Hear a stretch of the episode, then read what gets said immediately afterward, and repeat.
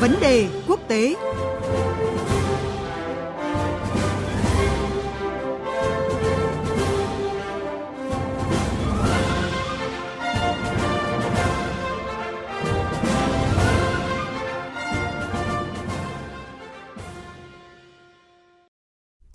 Thưa quý vị, thưa các bạn, tân Ngoại trưởng Đức Annalena Baerbock vừa có chuyến công du tới Ukraine và Nga trong bối cảnh Nga và phương Tây vừa kết thúc một tuần đàm phán về những vấn đề như giảm căng thẳng tại Ukraine hay kiến trúc an ninh châu Âu mà không đem lại kết quả gì.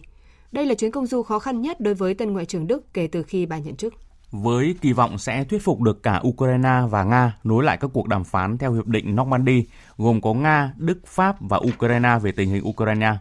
Chuyến thăm của bà Beabuk tới Kiev thể hiện sự ủng hộ mạnh mẽ của Đức với Ukraine và Berlin sẵn sàng hỗ trợ Kiev trong các cuộc đàm phán với Moscow.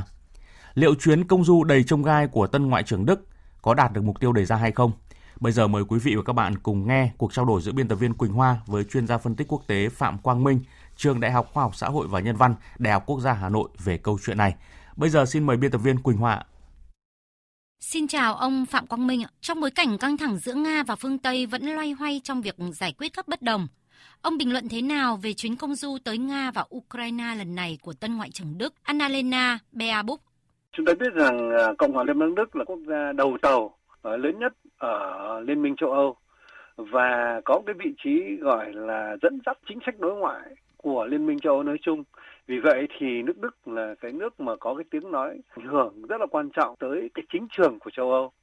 Hơn thế nữa, đây là lần đầu tiên tân ngoại trưởng Đức thực hiện một cái chuyến công du nước ngoài trong cái bối cảnh là quan hệ giữa Nga và các nước phương Tây rất là căng thẳng. Vì vậy, dường như là tất cả các cái con mắt đều đổ dồn vào nước Đức, vào vai trò của tân ngoại trưởng Đức trong cái chuyến công du này. Ở nước Đức thì có một cái quan hệ rất là đặc biệt với nước Nga dưới thời của cựu thủ tướng Angela Merkel thì đây là một mối quan hệ có thể nói rất là tốt đẹp giữa tổng thống Putin và bà Angela Merkel. Tuy nhiên ấy, thì bây giờ với một vị ờ, tân thủ tướng mới là Olaf Scholz là cái quan hệ đó có có còn tiếp tục hay không? Và điểm cuối cùng nữa thì tôi nghĩ rằng giữa Nga và Đức đang có một dự án rất lớn đấy là dòng chảy phương Bắc cho dù đi thế nào đi nữa thì tôi tôi cho rằng là một cái cuộc đối thoại giữa ngoại trưởng Đức với cả hai nước chắc chắn là một cái điều mà có thể nói rất nên làm và đáng làm để giảm bớt cái sự căng thẳng hiện tại. Các nước phương Tây đã nhiều lần đe dọa là sẽ áp đặt các lệnh trừng phạt kinh tế chưa từng có nhằm vào Nga nếu Nga chạm làn danh đỏ. Trong đó có việc có thể sẽ hủy bỏ dự án đường ống dẫn khí đốt dòng chảy phương Bắc 2. Vấn đề này được đề cập ra sao trong chuyến công du tới Nga và Ukraine lần này của Ngoại trưởng Đức Bea Búc, thưa ông? Trong cái danh sách Ngoại trưởng Đức nêu ra à, trong cái chuyến thăm này tới nước Nga thì có thể nói rất là dài, tức là bao gồm rất nhiều vấn đề từ quan hệ chính trị, kinh tế cho tới văn hóa xã hội. Cho nên dòng chảy phương Bắc 2 cũng chỉ là một trong những cái nội dung mà hai bên sẽ trao đổi. Tuy nhiên thì chúng ta biết rằng việc xây dựng dòng chảy phương Bắc 2 trong những năm vừa qua là một vấn đề mà gây ra rất nhiều tranh cãi. Bởi vì nó ảnh hưởng một là nó ảnh hưởng tới cái việc gọi là cung cấp khí đốt cho các nước phương Tây. Và như vậy thì chúng ta biết rằng nước Nga là một trong những nguồn cung cấp là chủ yếu về khí đốt cho phương Tây chiếm tới hơn 40% cái gọi là nhu cầu của các nước phương Tây. Và vì vậy thì có thể nói là các nước đều rất là trông đợi vào cung cấp này làm sao cho nó thường xuyên nó không bị à, đứt quãng bởi vì mùa đông thì đã tới rồi. Thứ hai thì nó ảnh hưởng tới nước Ukraine tức là cái nước mà trước đây ờ, vẫn làm cái nhiệm vụ trung chuyển thì bây giờ các bên cũng cam kết là việc mà xây dựng dòng chảy phương Bắc 2 nó không ảnh hưởng tới cái vị trí trung chuyển của, của Ukraine, không làm mất cái gọi là những cái giá trị, những cái hợp đồng Ukraine vẫn được hưởng từ trước nay. Và điều cuối cùng ấy, nước Nga không muốn là vấn đề này nó bị chính trị hóa. Tuy nhiên thì bây giờ tất cả các nước phương Tây đều buộc tội Nga là có ý định gọi là xâm lược hay có là ý định tấn công Ukraine khi mà có hơn 100.000 quân lính của nước Nga đang đóng dọc biên giới Nga và Ukraine. Ngoài ra, nước Nga lại cho rằng chính là phương Tây và NATO đã ép buộc nước Nga phải có hành động như vậy, bởi vì nước Nga mong muốn là các nước NATO phải có một cái bản cam kết rất rõ ràng là không được phép mở rộng thành viên của mình sang bất cứ một quốc gia nào, cái vùng gọi là không gian hậu Xô Viết nữa, và phải rút quân khỏi những cái nước mà hiện tại đang ở trong thành viên của NATO.